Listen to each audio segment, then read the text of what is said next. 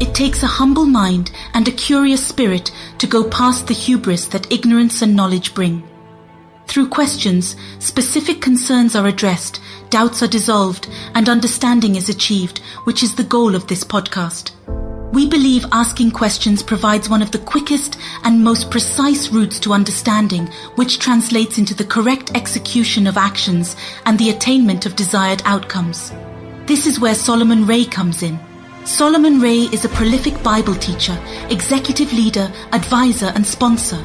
Known for his love for Jesus Christ and people, wisdom, and unique incursions into God's Word to provide relevance, clarity, and understanding for personal leadership and a more productive life in Christ Jesus through every area of life. We trust this podcast will help you provide clarity to the burning questions you've been harboring all these years. Let's delve into the podcast and listen attentively as Solomon Ray brings clarity, insight, and understanding to some questions. Take a listen.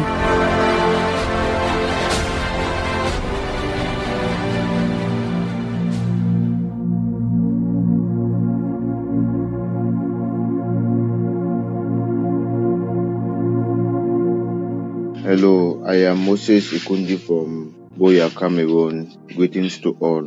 My question is about prayers and reading the Word of God. Some men of God have prioritized prayers over reading the Word of God, and others have prioritized reading the Word of God over prayers. So I want to know if any of that has more importance or more reference than the other. And I want to understand at what stage of maturity does prayer become amusable because I know when we are in the flesh, prayer is boring and prayer is not pleasurable to us in the flesh. So, at what stage of growth does prayers become amusable?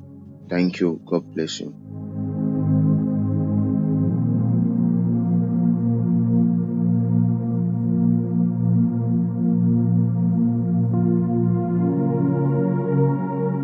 Hello, hello, hello. Good day. Welcome back. This is part two of the question that we had on prayer or the word of God and what's the priority. That's the first part that we touched in part one, and now we'll focus on at what stage does prayer become a delight? And this is one question still from Moses, who is in Cameroon. So, this is part two to that question. And the reason why we decided to split this is because this is a very important question, and I didn't want a situation where we are scrambling over time, trying to compress so much in so little time. Because if I had to do this, just answering all these questions in one session, the episode would have maybe stretched to about two hours or so. So that's why we are kind of segmenting the answer. So we consume the answer piecemeal. My goal is always and will always be understanding. It's not about just checking the box that I've answered the question. Have I answered the question in such a way that it drives understanding? That's always the QED for me. When you were doing mathematics and the final answer they'll put QED, the bottom line answer. So that's with the bottom line question mark that I ask myself the reason why I take my time to, to distill the answers from a place of deepness and, you know, going right to the source and bringing it back to the place where we can comprehend is so that we understand the full scope. In just saying that yes or no, it doesn't help you. Christ never answered or hardly answered the question by yes or no because that's not how the spiritual realm works is a very dynamic realm, and yes or no is a very lame way or very infime way to respond to spiritual questions. Enough talk. Welcome to Ask Solomon Ray podcast, and I'm your host, Solomon Ray. And as always, our goal is to seek to dissolve your doubts so you can perceive and approach life correctly, understanding your Christian walk with Jesus Christ and your Christian living with others, maximizing your time, purpose, and assignment for the glory of God and our Lord and Savior Jesus Christ. So let's go ahead with a word of prayer. Lord, want to thank you for part one. We want to thank you for all that you enable us to do and to say. And we thank you for teaching us all these things and for granting us a platform to release these answers to your people and even to ourselves. Thank you very much for the impact and the influence. Thank you very much for the understanding that you're distilling through this platform to everyone across the world today and even the future. Thank you very much, Father, for the hunger you're planting in the hearts of your people, a hunger for your word, a hunger for you, a passion to know you, a passion to become the very expression of who you are. Lord, be with us as we start and end with us. equally. In Jesus' name I pray. Amen. So our questioner still is Moses, like I said, and this is part two of the question. Prayer or the word of God was a priority, and at what stage does prayer become a delight? So in part one, I repeat, we focus on the first part of the question. Prayer or the word of God was a priority. And now in part two, we are looking at at what stage does prayer become a delight? So we'll go straight into it, talking about stage. And I thank you, Moses, for choosing that particular word. At what stage? We have to comprehend that and understand that there are different levels of growth spiritually. Like you have different levels of growth naturally. Baby stage, where you are now like an adolescent, a young adult, an adult, and you know, all of that. So in the spirit realm, we have also different cadres of growth. And the question here is at what stage does prayer become a delight? So we'll start by looking at the stages of spiritual development. And this is, uh, I think, in, in the lesson I have. Don't be surprised I, I keep saying in the lesson I have, in the lesson I have, because the lessons that God drives and the understanding, the revelation that God releases into my spirit and enables me to capture and to document is because there are people who have genuine concerns and there are people that have a hunger for God. And when I tell you that I have this lesson, it's not because of this lesson that this question is coming. All right. It doesn't mean I have a lesson for every question. I'll be pretentious to do that. So I have a lesson called The Consummate Man, and there is a teaching, and there I talk about this slightly. So we look at the stages of spiritual development. There are three stages of spiritual development or development spiritually. There are three stages. Number one, the baby stage. Number two, the youthful stage. And number three, the fatherhood stage. Number one, the baby stage. Number two, the youthful stage. And number three, the fatherhood stage and I can sense somebody saying, then where the motherhood stage? I'll talk about that maybe somewhere down. Don't understand scripture with your human head. It doesn't work that way. And don't try to circumvent the language of scripture because they are prophetic. I know some translations have tried to modernize scripture and they are trying to bring in, you know, this feminist idea of him or her and she or he and all of that. There are some places where it can obtain. For example, talking about brethren. Brethren is about the male and female. But when God says, my son, son of God, let it be the way he has said it and understand why he said son don't now try to say son and daughters because God doesn't have daughters, strictly speaking, spiritually. The reason why we are sons is because we are one with Him, His Son, and His Son gives us our identity.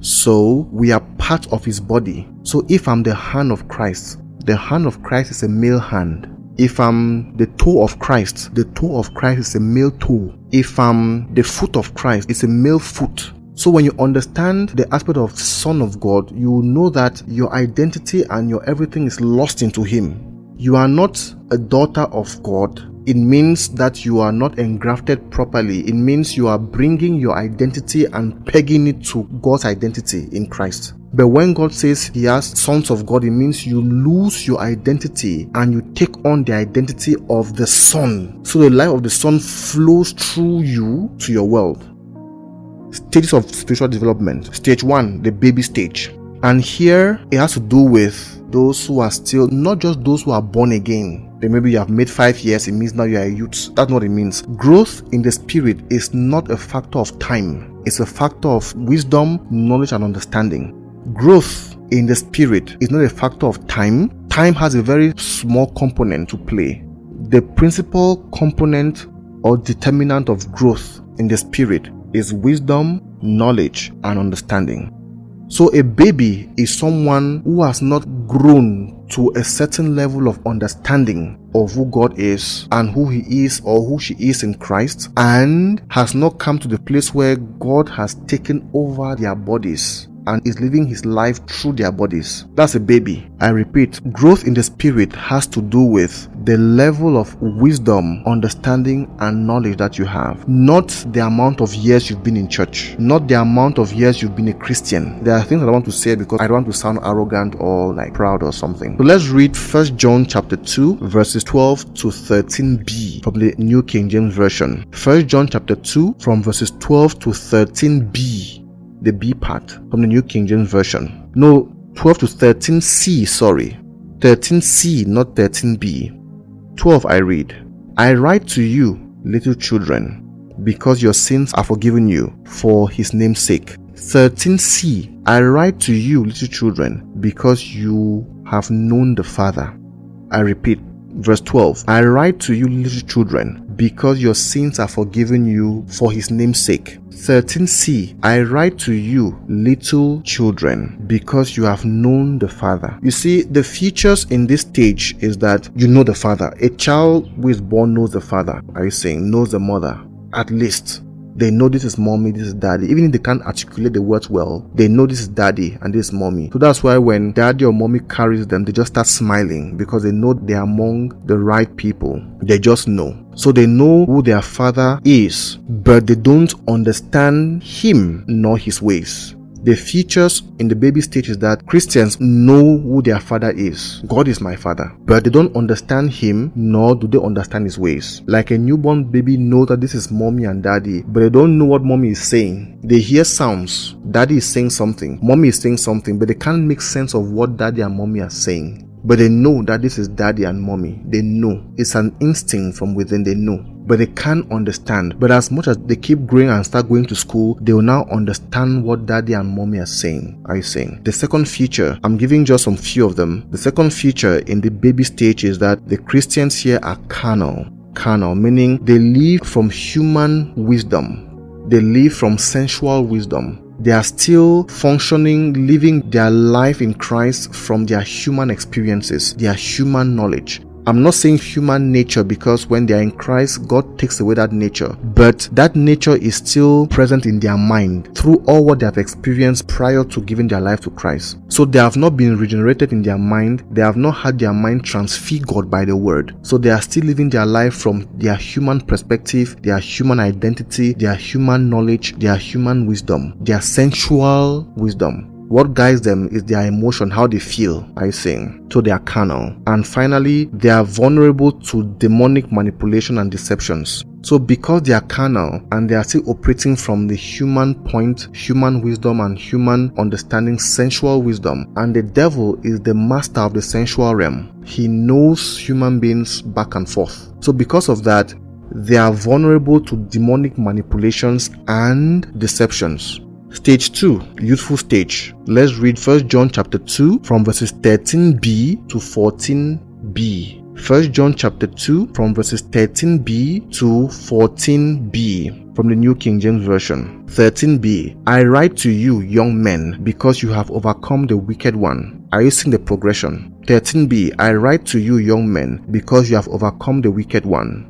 14b I write to you, young men, because you are strong and the word of God abides in you, and you have overcome the wicked one. The reason they overcome the wicked one because the word of God abides in them, meaning their understanding of who the word of God is, they understand their place, they understand their nature and origin, they understand their authority, they understand their role and contribution, they understand the weakness and the powerlessness of the devil in the face of God's word. So that makes them not be vulnerable to the manipulations and manigances of the devil. The features in this realm is that they know they know who they are in Christ. Their identity is settled. They know they are not humans, they are not Africans, they are not Americans, they are not Europeans, they are not Asians. They know they are in Christ because the Word of God abides in them. The Word of God gives them perspective and tells them who they are. Number two, they know the authority and the power which is theirs in Christ Jesus. So they know with the word the devil flees because he is powerless. They know that in Christ, God has taken them above every realm, every power, every dominion which is demonic. They know in Christ they are seated in high places, far above principalities and powers and the powers of the air and all of those things. They know that with the word from their mouth they can cast out the spirit. They know with the word from their mouth spirits can leave because they have come to know who they are. They don't run to somebody to pray for them for deliverance. So they know who they are, they know the authority that they have in Christ Jesus. The third feature is that they live their lives from God's word and not from human wisdom. They live their life from God's word and not from sensual wisdom. You see, they don't live their life that way because they have the word of God abiding in them. And the word for abided is a Greek word meno, means to be one, so intricately one that you people lose yourselves in each other. So they become the word of God in expression. In the youthful stage, they know who they are. They know that they are born of the word. They know that they are the word of God. They know their power and authority that they have in Christ. They live their life from God's word, not from how they feel, not from their human comprehension, or oh, we are all human beings. They know they are not. All right. They know they are not Cameroonians. They know they are not Europeans. They know they are a colony sent from heaven to earth with the assignment of bringing the earth back to complete dominion back to God. Now, the fatherhood stage. The reason why there is the term fatherhood here instead of mother is because fathers give life. I know we've been indoctrinated and you hear mothers give life. I love mothers and my mom is alive and you know, I love her so much. But you have to understand that we must comprehend Bible terminologies from the Bible perspective. In this stage, is called fatherhood stage because fathers give life. The seed for reproduction comes from the man. The woman nurtures life. She doesn't give life. The woman contributes the body of the child. The man brings the life through the sperm and everything. There's life. The only woman in the Bible who has seed is Mary. That's the only woman in the Bible that God talks about she had seed because Mary conceived without the agency of a man. The life of Jesus did not come from a human father. Are you saying? When God said in Genesis to the serpent, her seed shall dominate over your seed and you shall bruise his heel and you shall bruise your head. He was talking about a prophetic utterance about a virgin birth. So the fatherhood stage here is about replicating the life of God in other people transferring the life of God in other people. That's why it's called fatherhood because fathers give life. So that's the reason why we have the term fatherhood stage. Let's read 1 John 13a to 14a that was an aside to let us understand why the term fatherhood and not motherhood because you might now open the bible and they say motherhood stage or fatherhood and motherhood. We have to understand scripture from the language of scripture. Don't change it because you're trying to superimpose your human understanding on the bible. So let's read first john chapter 2 verses 13a to 14a First John chapter 2 from verses 13a to 14a from the New King James Version. 13a I write to you, fathers, because you have known him who is from the beginning. 14a I write to you, fathers, because you have known him who was from the beginning. The same things twice. So the only thing that fathers really have which is distinct in their category is they have known him who was in the beginning. And who is that person? John chapter 1 verse 1 going down. In the beginning was the Word, and the Word was with God, and the Word was God. They have come to a place where they know the word. The youths are aware of their place in Christ. They are aware of all those things, but the fathers, they have come to the place where they know the genesis of the word. They know the word in and out. They have so been with the word that they are the word himself. So when God wants to heal a land, He sends them. When God wants to heal a country, He sends these people. The Bible says when God wants to heal a land, He sends His word. His word is a person. So the fathers have become those kind of people that when God wants to help you, He makes you to meet them. Because when you meet them, everything about your life starts working aright. When God wants to help this country, He sends His word. He sends the Father, the person who has grown in the word to the point where they become the very embodiment of the word. He sends them to that country. Because when they come there, the spiritual climate of that territory starts shifting just by their mere presence. Those are fathers, not because they have gray hair. It's not about gray hair. I said spiritual growth is not a function of time. So it's not about gray hair and black hair. Somebody can be in his 30s, but it's a father. Somebody can be in their 50s, but it's a baby. Alright. I say spiritual growth is a function of wisdom, knowledge, and understanding, which the Bible calls light. But features of the fatherhood stage is that they live and experience God through His Word. They experience God to the point where they become the experience. When we want to experience God, God sends them. Number two, they understand God and His ways. In the youthful stage, is an awareness and a limited understanding. But in the fatherhood stage, the understanding is so complete. Now, this is a place where they call them consummate man. They have become perfect in Christ. The third thing, they become one with the word. They are so one with the word that they become the word himself. You look at them, you're looking at Jesus. Like Christ said, as you're seeing me, you're seeing God. Because I'm so in tune with God that Him and I, we are like. You look at them, you're seeing Jesus on display.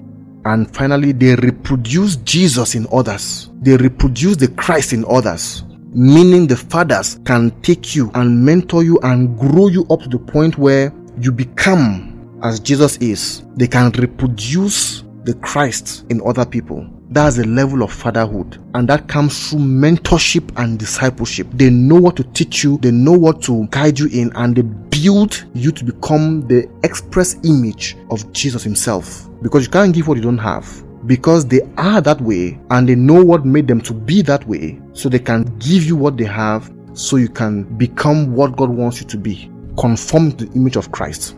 So it's important that we understand that. So, at what stage does prayer become a delight? We are going to our question proper. At what stage does prayer become a delight? And from these stages, it is clear that it is from the youthful stage to the fatherhood stage that prayer becomes a delight because that's a place of understanding. You know yourself, you know God, you know the word, you are the word. And there's a reason for that. The reason why at this stage prayer becomes a delight because there is an answer to prayers. You pray correctly. You pray with the right motivations. You have the right prayer topics. You have the right motivations for praying the youthful and the fatherhood stage because you understand Jesus, you understand what he thinks, you understand his desires, you understand his yearning, you understand his deepest passion. So you pray according to his deepest passion, his deepest need, his deepest desires. You don't pray your prayers, you pray his prayers. So he's praying through you. That's why there is always result with those who are in this category because they have understood what prayer is for. When the word of God abides in you, you become one with the word. You understand the word. You understand the yearnings of the word. So you pray according to the passions and the yearnings and desires of the word. You don't pray your personal prayer. Your prayer for bread and butter and for gari and sugar is gone. That's for babies. Let's read John 15 from verses 4 to 8. John chapter 15 from verses 4 to 8 from the New King James Version. That's St. John, the Gospels. Verse 4, read with me. Christ is talking here. Abide in me and I in you. As the branch cannot bear fruit of itself unless it abides in the vine, neither can you unless you abide in me.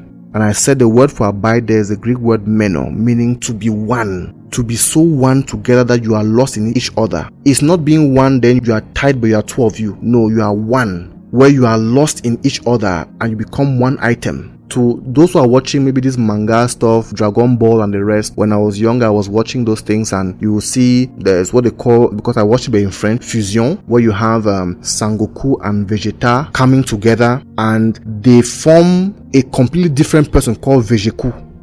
Are you saying? Then you have um, Sangohan and Trunk coming together, fusing together and, and, forming a completely different person. Are you saying? So that's what I'm talking about here about abiding. Abiding is you coming together with Christ to the point where you lose yourself in Him and all what people see is Him.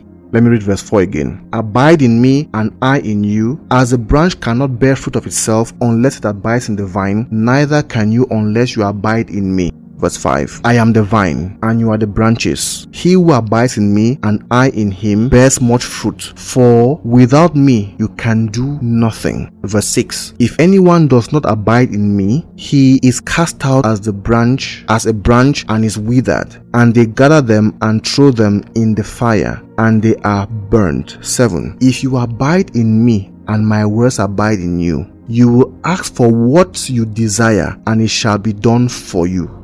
Before now, he has been saying, Abide in me and I in you. But now he's telling us how he abides in us. If you abide in me and my words abide in you, that's how he abides in us through his words. If you abide in me and my words abide in you, you will ask what you desire and it shall be done for you. This is the only place where God says, Whatever you desire shall be answered. Because when the word abides in you, it restructures your mind, it redirects your passions, your desires, it gives you the desires of God, the desires of Christ, the passions of Christ. So your desire becomes the same as what Christ desires, and your prayers flow from your desires. When you pray at that point, God is not seeing the prayer of Solomon Ray, he is seeing Christ praying.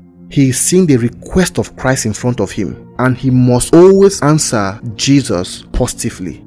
Always. Do you now see why at this level it becomes a delight? Because you have answers to prayers, because you understand prayer differently. If you abide in me, verse 7, if you abide in me and my words abide in you, you will ask for what you desire and it shall be done for you. 8 and the last. By this my Father is glorified that you bear much fruit, so you will be my disciples. So it's at the stage of the youthful stage and the fatherhood stages that prayer becomes a delight. Why? Because we understand the mind of Christ. We understand his pains. We understand his passions. We understand his desires. We understand his pleasures. So we pray according to what he desires, not according to what we want. Many times when I was young and I was hearing people talking about their testimony, they met Christ and everything, and one thing always stood out. He was always crying and not just crying with just small tears. Many of them said he was sobbing. You know when you sob now? sobbing. And I was saying, why is Christ crying? In my heart as a child, I was saying, but why is Jesus Christ crying all the time? Why is he crying while we are many of us here? It's because for so long we are using Jesus to get what we want. We are praying only our own personal things. God, please for food. God, please for meat. God, why only two meat? God, why, why, why? My friends are having a big jeep. I mean, I'm having a small car. God, why? God, why? God, please for job. God, please for this. And God is looking at all those things and is like, wow. It's not like what you're asking for is evil. Seek first the kingdom of God and his righteousness, and all these things, jobs, and all these things, marriage, and all these things, children, and all these things, business, and all these things, a healthy life, and all these things will be added to you. But when we don't understand the mind of Christ, we would pray some kind of funny prayers. And now you're asking, so Solomon Ray, what should we pray about? I'll give you the prayer points of the Christ. They might not be exhaustive, but just listen and listen hard and take down notes. I take time to really come out with these things so you can relate with them as a study material, not just a podcast you're listening to while time. Your prayer life in the youthful stage and the fatherhood stage. It doesn't mean now that because you've heard this podcast and you start praying that way, you are a youth in the spirit or a father. Your prayer will be about the following things. It will be about the heart of the Father. And I have a couple of them here. Number one, the harvest, the unbelievers. You'll be praying for the unbelievers. You'll be praying for the harvest, unbelievers around the world, in your family, in your city, in your company, in your business, in your territory, in your country, in your continent, in the world at large. You pray for the harvest. Let's read Luke 10 1 to 2. Luke chapter 10, verses 1 and 2 from the ESV Bible. 1. After this, the Lord appointed 72 others and sent them on ahead of him two by two into every town and place where he himself was about to go. 2. And he said to them, The harvest is plenteous, but the laborers are few. Therefore, pray earnestly to the Lord of the harvest to send out laborers into his harvest. Therefore, pray earnestly.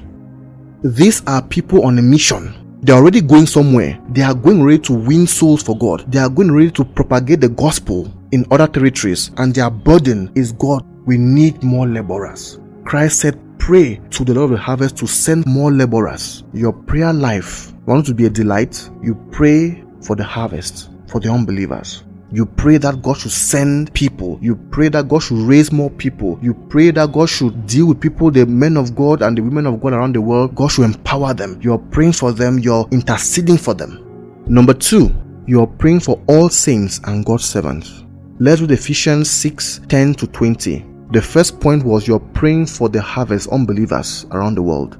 You're praying for the unbelievers. You're praying earnestly. Take out time. You pray for an hour. You pray for two hours. You're praying not just prayer for power and prayer for anointing. You're praying for the unbelievers. You're praying for all these things. Number two, prayer for all saints and God's servants. Ephesians 6 10 to 20 from the ESV. 10. Finally, be strong in the Lord and in the strength of his might 11. Put on the whole armor of God that you might be able to stand against the schemes of the devil. 12. For we do not wrestle against flesh and blood, but against rulers, against the authorities, against the cosmic powers above this present darkness, against the spiritual forces of evil in the heavenly places. 13. Therefore, take up the whole armor of God that you may be able to withstand in the evil day, and having done all, to stand firm. 14. Stand therefore, having fastened on the belt of truth, and having put on the breastplate of righteousness. 15. And as shoes for your feet, having put on the readiness given by the gospel of peace. 16. In all circumstances, take up the shield of faith with which you can extinguish all the flaming darts of the evil one. 17. And take the helmet of salvation and the sword of the Spirit, which is the word of God.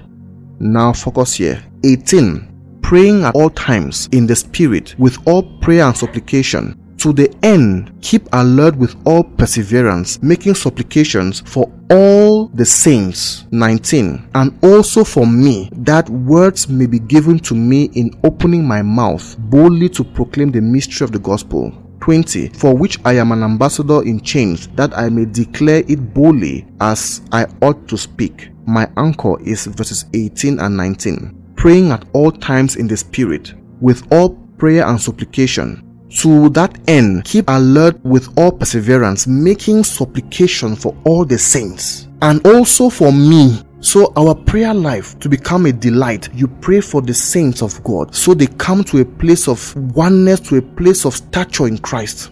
You're praying for them. God help them to understand your word. Help them because many people are not understanding God's word. They are living by church traditions, personal understanding, you know, human wisdom, human comprehension, and all those things. And you're laboring and you're praying for them because that's the heart of God.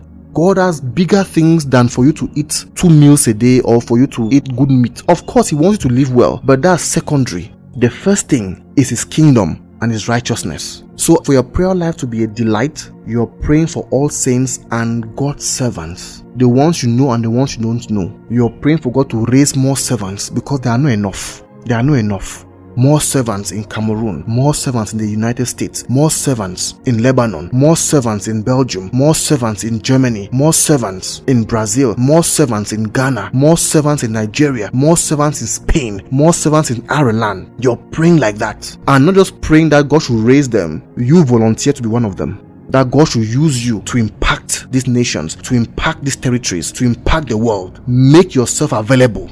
Number three, you want your prayer life to be a delight pray for territorial preservation, where you're praying for all men plus those in authority and for kings. You're praying for kings and those in authority. There's a reason for that. Let's read 1 Timothy chapter 2 from verses 1 to 4 in the New King James Version. And I read verse 1. Therefore I exhort, that's verse 1, the very first thing that Paul is saying in this chapter. Therefore, I exhort first of all that supplication, first of all, before anything else, before your prayer for speed, your prayer for anointing, your prayer for whatever, first of all, Therefore, I exhort first of all that supplications, prayers, intercession, and giving of thanks be made for all men. 2. For kings and for all who are in authority, that we may lead a quiet and peaceable life in all godliness and reverence. 3. For this is good and acceptable in the sight of God our Savior. 4. And the last, who desires all men to be saved and to come to the knowledge of the truth. The reason why we are making supplications, prayers, intercession, and giving of thanks for all men and for kings and those in authority so that God should guide them. God should guide them to enact laws that will enable the word of God to operate in that land. God will guide them not to sign anti word of God laws, anti Christian laws. Now, when you say God bless you, they say you're infringing on my right and they go and lock you up like what I hear now, people are being locked up because they are trying to pray or they are praying for and they are trying to dissuade someone not from committing abortion. They lock you up for that. These are anti God kind of laws. So you're praying for your leaders, your presidents, your mayors, your ministers, so they don't get to that place where they start passing laws against the word of God. Are you getting it? And so that people in that territory can live a peaceful life, so the word of God can be freely uttered. Can you preach during a time of war? You can, but people are more concerned about running and being alive. But when there is peace, there's calmness in the land, in the territory. Now you can tell someone about Jesus Christ. You can hold times where you are teaching them two hours and three hours and you're dissecting God's word so they understand.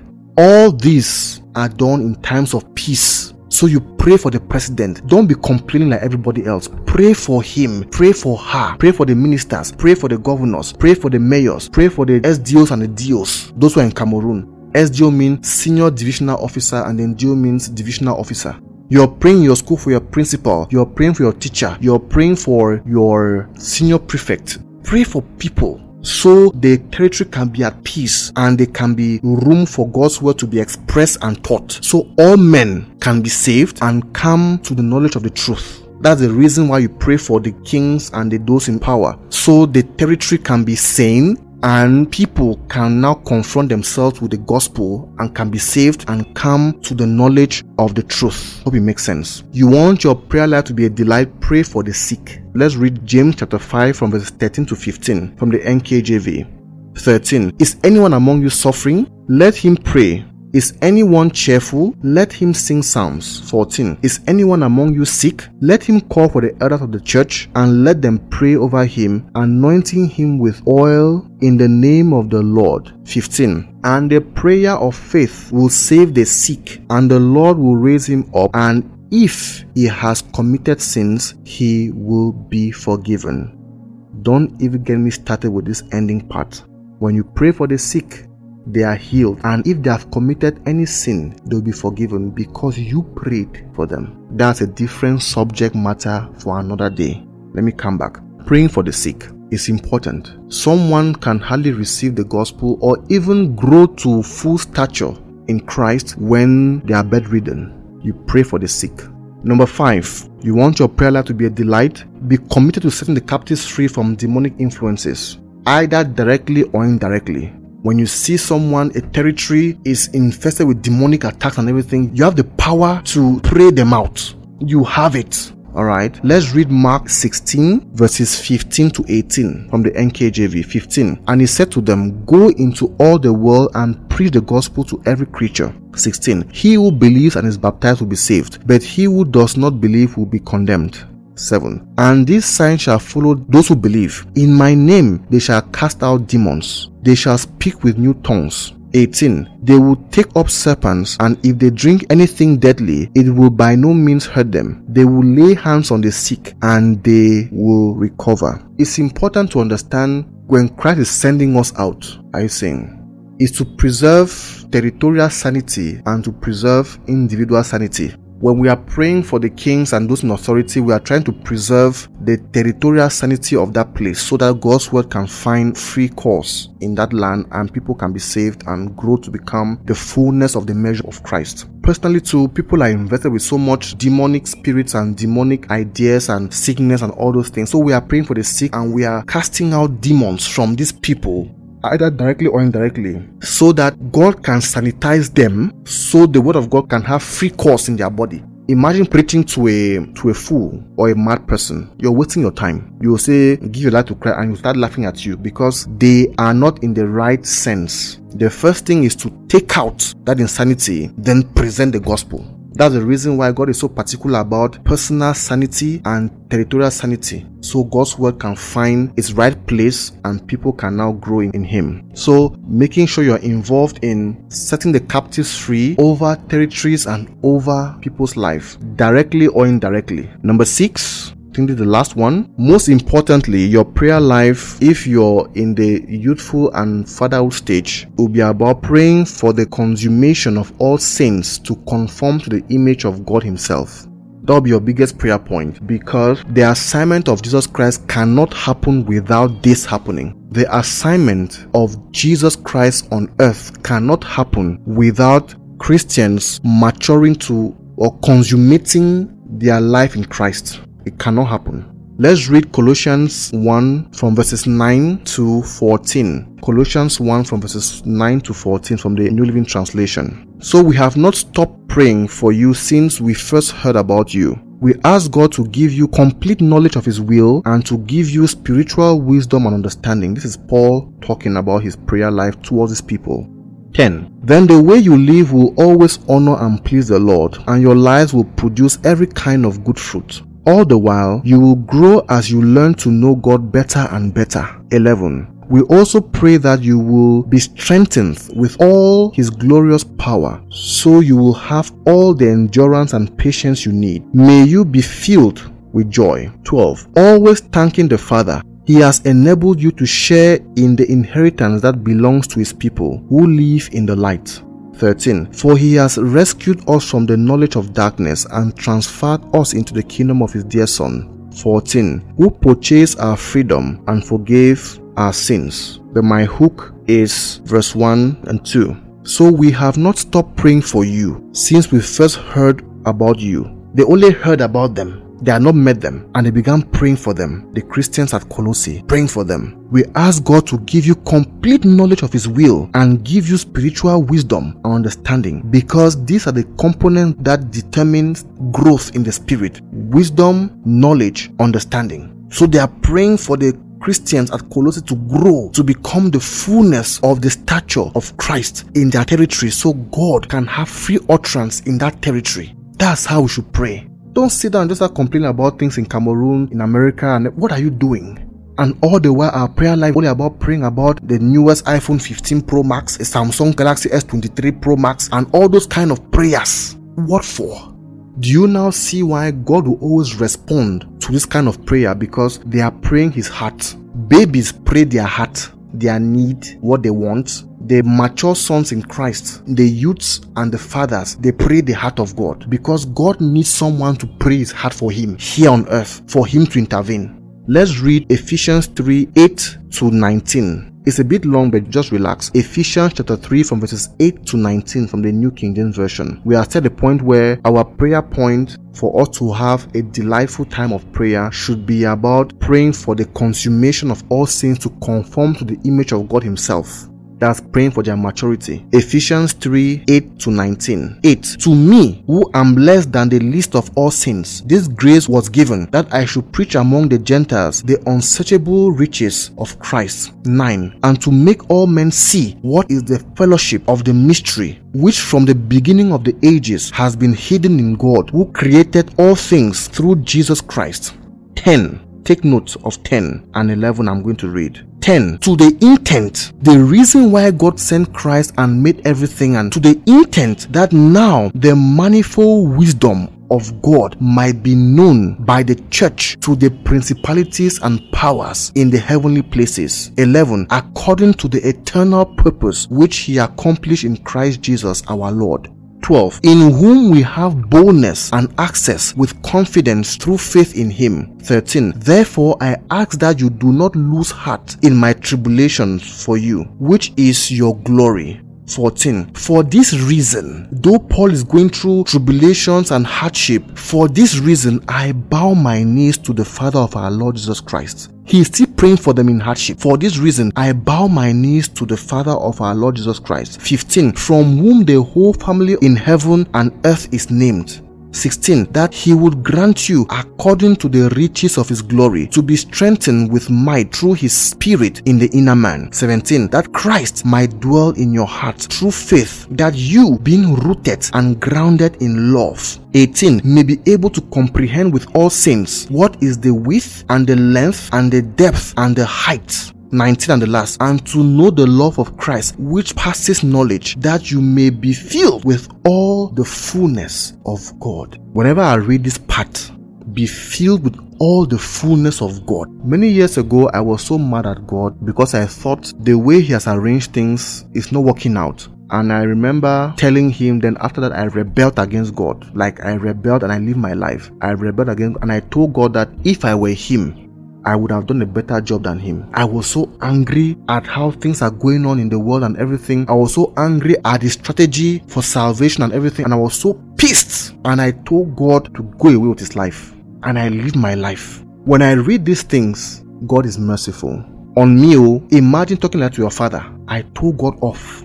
That's why I keep saying when you're angry at God, there's something you don't know and there's something you have not understood right. God is always correct because the things He does are always just.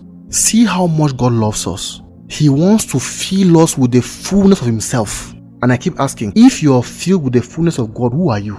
And we keep focusing on praying for anointing, praying for this, praying for car, praying for. God wants to give you Himself. Everything responds to God. Everything responds to God positively. The only people who don't respond to God positively are the devil, his demons, and rebellious human beings. But every other thing responds to God. The sun, the moon, the stars, the plants, the animals, the galaxies, everything, angels, everything responds to God positively. So than to be making uh, the law of manifestation, you're trying to adjust your frequency and your all those things are just some carnal and human supputations. Stop all those nonsense. Focus on becoming more of Christ. Be filled with the fullness of God. And that should be your prayer point. That should be my prayer point. You're praying and laboring in the spirit. You're praying and laboring in the night. And you're praying for souls. You're praying for the people of God to come to maturity in Christ. To be filled with all the fullness of God. How will your prayer life and our prayer life be a delight when all our prayer points are just personal, mundane, and selfish gains? Me relax. Let's go on to look at just some few things that we wrap up. The causes of unfruitful prayers. As a Christian living from human nature, or that the carnal and baby Christians, your prayer life will be about three things. What causes unfruitful prayers is because our prayer life, when we are still babies and carnal, our prayer life focuses on three things. Number one, the desires of the flesh, doing what you want to do. Number two, the desires of the eyes, getting what you want. And number three, the pride of life, making a name for yourself. Those who are carnal Christians, see, it doesn't mean because you are praying for 10 hours that you are a youth or you are a father. Mm-mm. I've said it. The measure of spiritual growth or the ingredient for spiritual growth is your level of wisdom, knowledge, and understanding. It's not how much time you pray, it's not how much time you give, or how many things you give is not none of those. See, just three days ago or four days ago, I watched the video of uh, Billy Graham, the documentary. He is one person who has always fascinated me when I was growing up, even like in primary school. I always watched his videos on CRTV by then. So CRTV, for those who are listening out of Cameroon, is Cameroon Radio Television. is the official state TV station, and sometimes they will show Billy Graham. And this is a man who was known for healing. He wasn't known for anointing. He wasn't known for all those things. But come and see. Come and see how God worked in his life. Come and see. I watched again four days ago with my family and you saw Times Square. Times Square was packed full with people and Billy Graham preached the first sermon on live TV. Times Square in the US was packed full and this a man who wasn't known for dexterity in power and anointing, but the simplicity of his word, the heart connection. That's what God wants. And God will move heaven and earth for people to come and see you. But those who are carnal, Christians who are carnal and who are babies, their prayer life revolves around these three things. The desire of the flesh, meaning they want to do what they want to do. The desire of the eyes, they want to get what they want to get. And the pride of life, to make their name great. So we pray for speed so we can have a bigger business, a better job, so our career can grow, so we can get what we want to get a bigger house, a big car. I'm not saying speed is bad, but what's the reason behind the speed you're praying? What's the reason behind the favor that you're so laboring to get? There's a better way. And these three things the desire of the flesh, the desire of the eyes, and the pride of life these are the rudiments of pride towards God a self-worth life. These are people, Christians who use God for personal gain. They use God to do what they want to do. They use God to get what they want to get. And they use God to make themselves great. Let's read James chapter 4 from verses 1 to 8 from the New Living Translation. What is causing quarrels and fights among you? Don't they come from the evil desires at work within you? I said, baby Christians, carnal Christians pray their desires mature Christians pray the desires of God. What is causing the quarrels and the fights among you? Don't they come from the evil desires at work within you? 2. You want what you don't have. So you scheme and kill for it. You are jealous of what others have, but you can't get it. So you fight and wage war to take it away from them. Yet you don't have what you want because you don't ask God for it. 3. And even when you ask, you don't get it because your motives are all wrong. You want only what will give you pleasure. 4. You adulterers, don't you realize that friendship with the world makes you an enemy of God because the world only want what they want? I say it again. If you want to be a friend of the world, you make yourself an enemy of God. Verse 5 Do you think the scriptures have no meaning? They say that God is passionate, that the spirit he has placed within us should be faithful to him. 6 and he gives grace generously, as the scriptures say. God opposes the proud and gives grace to the humble. So humble yourself before God, resist the devil, and he will flee from you. 8. Come close to God, and God will come close to you. Wash your hands, you sinners. Purify your hearts, for your loyalty is divided with God and the world. We keep praying and praying and praying and praying, and all our motivations are wrong because we only want what we are praying for our own pleasure. God, give me the latest phone in town. Why? Because you want to show the world that you too, you are the guy around. God, see as I'm dressing. See me. Why? Because you want to show that you too, you are there. Let's read Galatians 6, verses 7 to 8 from the NIV. 7. Do not be deceived. God cannot be mocked. A man reaps what he sows. 8. Whoever sows to please their flesh, from the flesh will reap destruction. Whoever sows to please the Spirit, from the Spirit will reap eternal life. Do not be deceived. God cannot be mocked. What you put in is what you put out.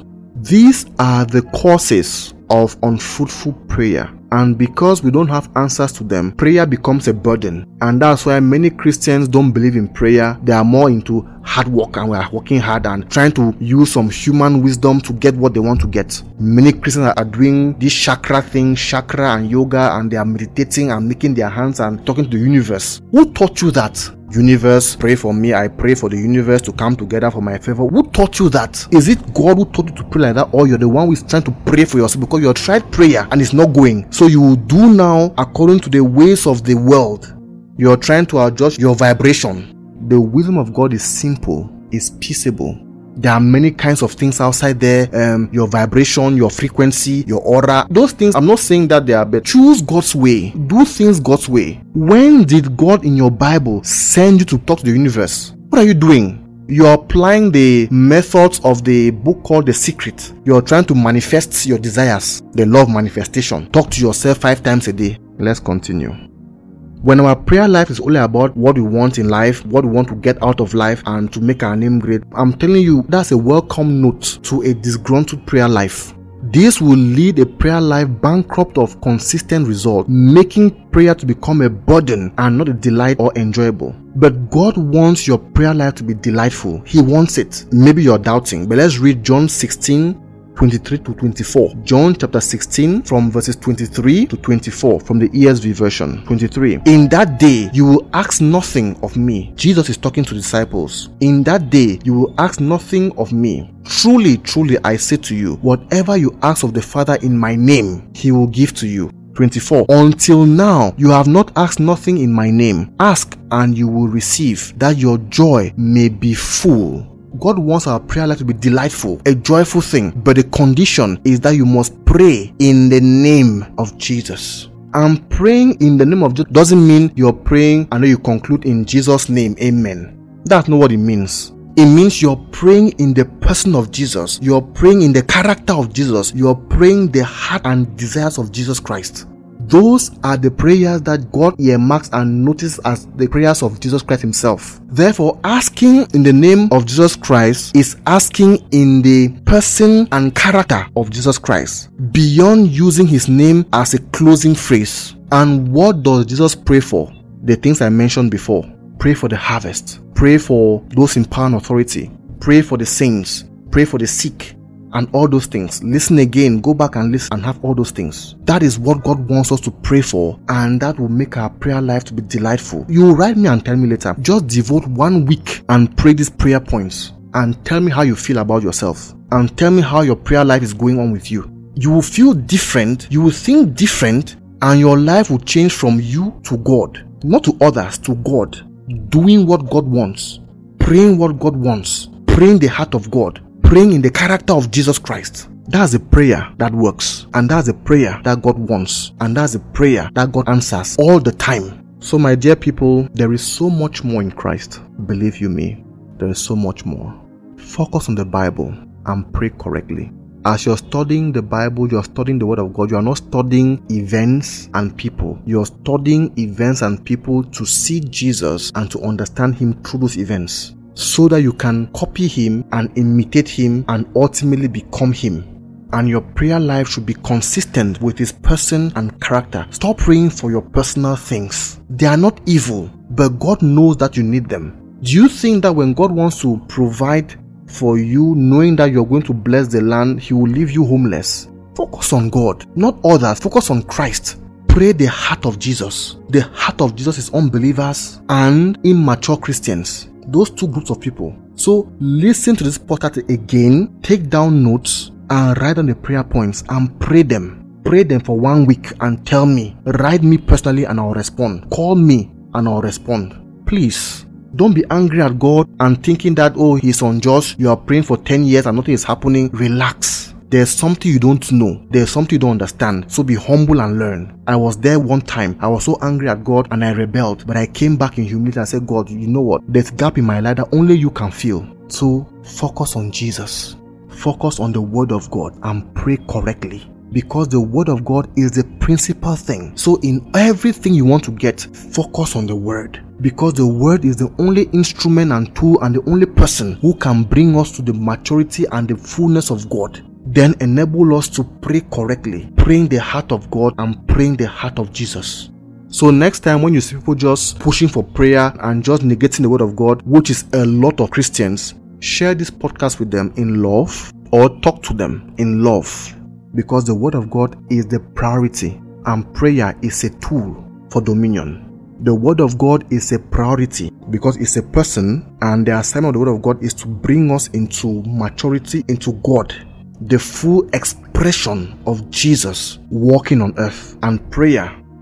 The carnal Christians ask God for things. Do you know how God prays? God prays. Do you know that? I hope you know that. But when God prays, He doesn't pray and ask for things. Will pray to who? Who God pray to? So when God needs something, God speaks it and creates it through His word. When God wants something in your life to work right, He speaks a word. And that word is going to relate with somebody in the earth who has come to maturity, and that word will cause the two of you to meet. So words can exchange into you, so it can cleanse your life and you have a sound mind. In Genesis chapter 1, going down when God was creating the world, God was praying. That's how God prays. He wants light, let there be light. He wants water, let it be what he wants this. He was just commanding things. And that's the dimension of prayer that we have to reframe times and seasons where we are reordering things spiritually to conform to the word of God, his will, and to his purpose. And you do that every day. If one person is alive in Cameroon who prays like this, Cameroon cannot go down. For your sake, God will turn everything around. If one person can be praying like this in the United States, in Brazil, in your community, that community, that country cannot go down. Because for your sake, God will turn everything around.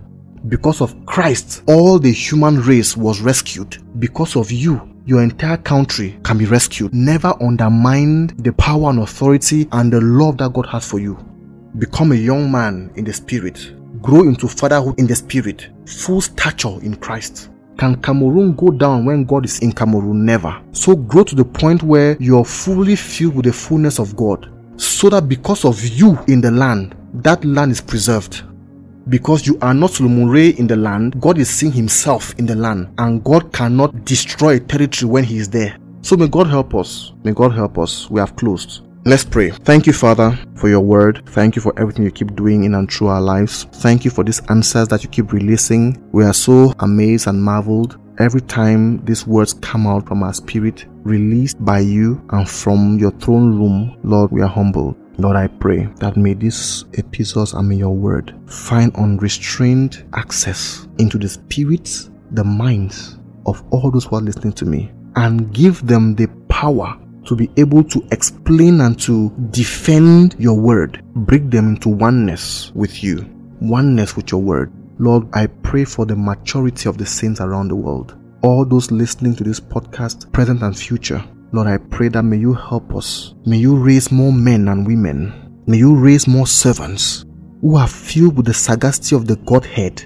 who think like you, who talk like you, who have discernment and sound judgment. Lord, there is a need for spiritual growth and we intercede for your people. We intercede, Lord. You came and died for us. You came and died the worst death that a man could die. You came and released the word of the Father to us. Lord, teach us to grow. Teach us so we can become everything that you want us to be. Teach us so we can understand who you are. Practice your life. Talk your life. Think your life so we become the very embodiment of your life in our families, in our territories, in the office, in our business, among our friends, our peers. They are blessed because you are there with them through our bodies. Our companies are blessed because you are there in that company in our body. Thank you, Father, for revealing yourself to us in such plain manner who would have known? We could never imagine that you loved us so much to the point where you're giving yourself fully to us, filling us with yourself fully in our body. What a love, what a grace, what a Savior. Be glorified in everything we think, do, and say. In Jesus' name, I pray, amen. Thank you very much again. This has been a long two part series, and I hope that you find it relevant, of course, as usual. So listen to it again and again. Take down notes and apply them. Apply these things into your life. Change your prayer points, change your prayer life, change your prayer focus from you to God, from you to Christ. Pray the heart of Christ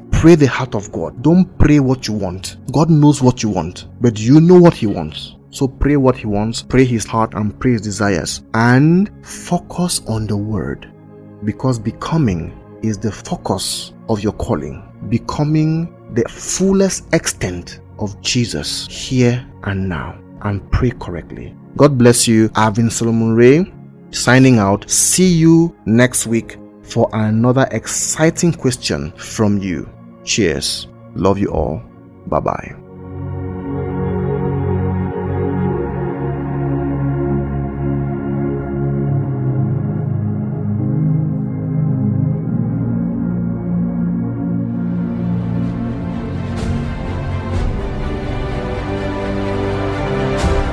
Trust this episode was instructive and that you've learned a thing or two. Please feel free to send in your questions using the Q&A button if you're on Spotify or use the link in the show notes below if on Apple Podcast or any other player.